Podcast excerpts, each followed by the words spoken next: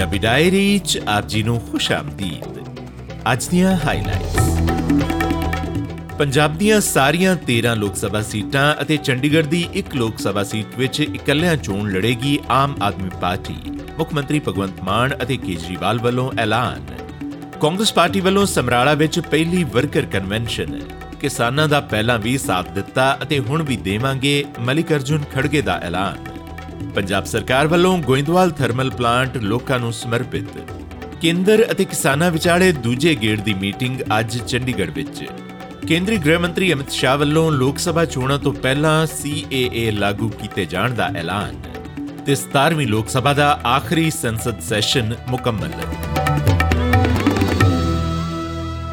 ਆਮ Aadmi party ਦੇ supremo Arvind Kejriwal ਅਤੇ ਪੰਜਾਬ ਦੇ ਮੁੱਖ ਮੰਤਰੀ ਭਗਵੰਤ ਮਾਨ ਨੇ ਸਾਂਝੇ ਤੌਰ ਤੇ ਐਲਾਨ ਕੀਤਾ ਹੈ।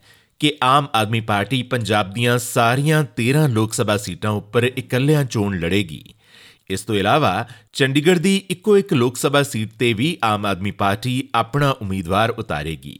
ਸੂਬੇ ਵਿੱਚ ਕਾਂਗਰਸ ਪ੍ਰਧਾਨ ਮਲਿਕ ਅਰਜੁਨ ਖੜਗੇ ਦੀ ਸਮਰਾਲਾ ਚ ਰੈਲੀ ਤੋਂ ਪਹਿਲਾਂ ਖੰਨਾ ਵਿੱਚ ਘਰ ਘਰ ਮੁਫਤ ਰਾਸ਼ਨ ਯੋਜਨਾ ਦੀ ਸ਼ੁਰੂਆਤ ਕਰਨ ਵਾਸਤੇ ਪੁੱਜੇ ਆਮ ਆਦਮੀ ਪਾਰਟੀ ਦੇ ਸੁਪਰੀਮੋ ਅਤੇ ਦਿੱਲੀ ਦੇ ਮੁੱਖ ਮੰਤਰੀ ਅਰਵਿੰਦ ਕੇਜਰੀਵਾਲ ਨੇ ਇੰਡੀਆ ਗੱਠਜੋੜ ਨੂੰ ਇਸ ਤਰੀਕੇ ਨਾਲ ਇੱਕ ਵੱਡਾ ਝਟਕਾ ਦਿੱਤਾ। ਆਮ ਆਦਮੀ ਪਾਰਟੀ ਦੇ ਨੇਤਾ ਨੇ ਇੰਡੀਆ ਗੱਠਜੋੜ ਤੋਂ ਵੱਖ ਹੋ ਕੇ ਪੰਜਾਬ ਦੀਆਂ ਸਾਰੀਆਂ 13 ਲੋਕ ਸਭਾ ਸੀਟਾਂ ਉੱਪਰ ਇਕੱਲਿਆਂ ਚੋਣ ਲੜਨ ਦਾ ਐਲਾਨ ਕੀਤਾ।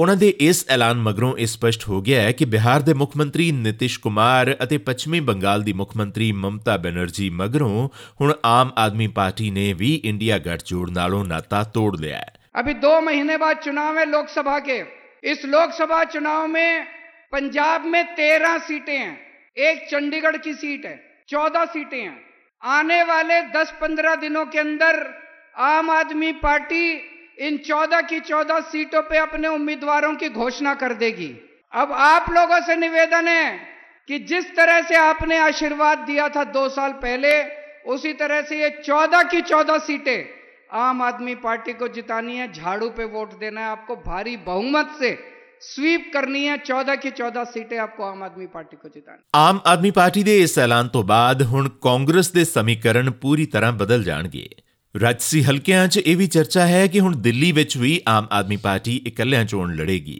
ਦਿੱਲੀ ਦੇ ਮੁੱਖ ਮੰਤਰੀ ਅਰਵਿੰਦ ਕੇਜਰੀਵਾਲ ਨੇ ਖੰਨਾ ਵਿੱਚ ਘਰ ਘਰ ਰਾਸ਼ਨ ਵੰਡ ਸਮਾਰੋਹ ਨੂੰ ਸੰਬੋਧਨ ਕਰਦਿਆਂ ਐਲਾਨ ਕੀਤਾ ਕਿ ਪੰਜਾਬ ਦੀਆਂ 13 ਅਤੇ ਚੰਡੀਗੜ੍ਹ ਦੀ ਇੱਕ ਸੀਟ ਉੱਪਰ ਆਮ ਆਦਮੀ ਪਾਰਟੀ ਮੁੜ ਤੋਂ ਇਤਿਹਾਸ ਦੁਹਰਾਏਗੀ।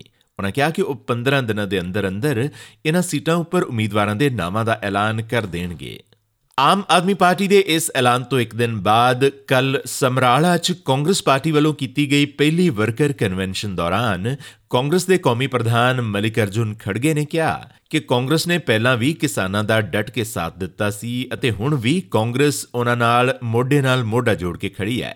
ਉਹਨਾਂ ਕਿਸਾਨਾਂ ਵੱਲੋਂ ਦਿੱਲੀ ਕੂਚ ਕਰਨ ਦੇ ਦਿੱਤੇ ਗਏ ਸੱਦੇ ਦੀ ਹਮਾਇਤ ਕੀਤੀ।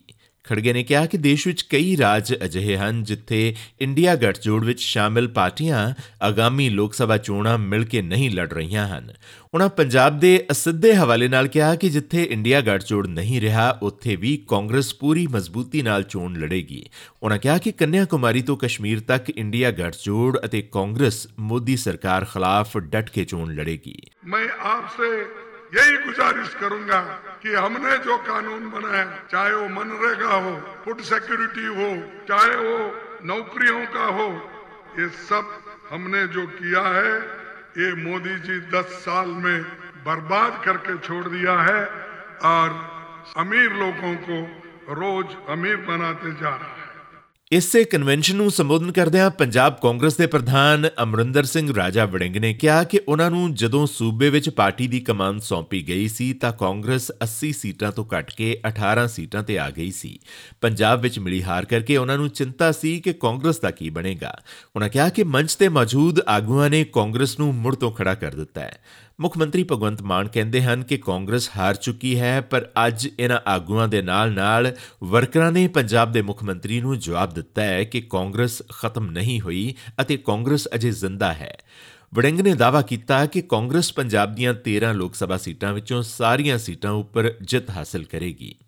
ਇੱਥੇ ਖਾਸ ਤੌਰ ਤੇ ਜ਼ਿਕਰਯੋਗ ਹੈ ਕਿ ਇਸ ਕਨਵੈਨਸ਼ਨ ਵਿੱਚ ਪਾਰਟੀ ਨਾਲੋਂ ਵੱਖਰੀ ਡਫਲੀ ਵਜਾਉਣ ਵਾਲੇ ਨਵਜੋਤ ਸਿੰਘ ਸਿੱਧੂ ਸੰਮੇਲਨ ਦੌਰਾਨ ਗੈਰ ਹਾਜ਼ਰ ਰਹੇ।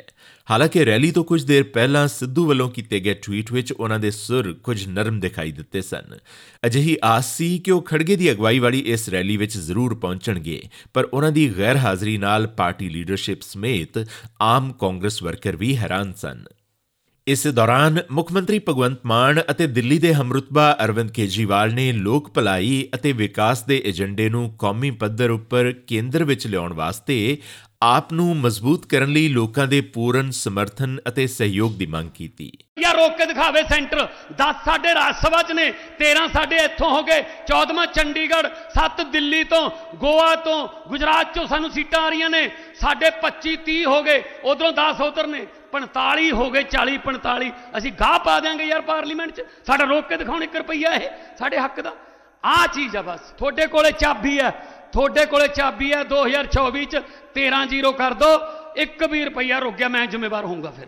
ਗੋਇੰਦਵਾਲ ਸਾਹਿਬ ਦਾ ਥਰਮਲ ਪਲਾਂਟ ਲੋਕਾਂ ਨੂੰ ਸਮਰਪਿਤ ਕਰਨ ਉਪਰੰਤ ਇਲਾਕੇ ਦੇ ਲੋਕਾਂ ਦੇ ਇਕੱਠ ਨੂੰ ਸੰਬੋਧਨ ਕਰਦਿਆਂ ਮੁੱਖ ਮੰਤਰੀ ਭਗਵੰਤ ਮਾਨ ਨੇ ਕਿਹਾ ਕਿ ਆਮ ਲੋਕਾਂ ਨੂੰ ਭਾਰਤੀ ਰਾਜਨੀਤੀ ਦੇ ਕੇਂਦਰ ਵਿੱਚ ਲਿਆਉਣ ਦਾ ਸਿਹਰਾ ਅਰਵਿੰਦ ਕੇਜਰੀਵਾਲ ਨੂੰ ਜਾਂਦਾ ਹੈ। ਉਹਨਾਂ ਕਿਹਾ ਕਿ ਸਰਕਾਰੀ ਜਾਇਦਾਦਾਂ ਚਹੇਤਿਆਂ ਨੂੰ ਵੇਚਣ ਦੇ ਰੁਝਾਨ ਦੇ ਉਲਟ ਪੰਜਾਬ ਸਰਕਾਰ ਨੇ ਪ੍ਰਾਈਵੇਟ ਥਰਮਲ ਪਲਾਂਟ ਖਰੀਦਣ ਦਾ ਇਤਿਹਾਸਿਕ ਫੈਸਲਾ ਲਿਆ।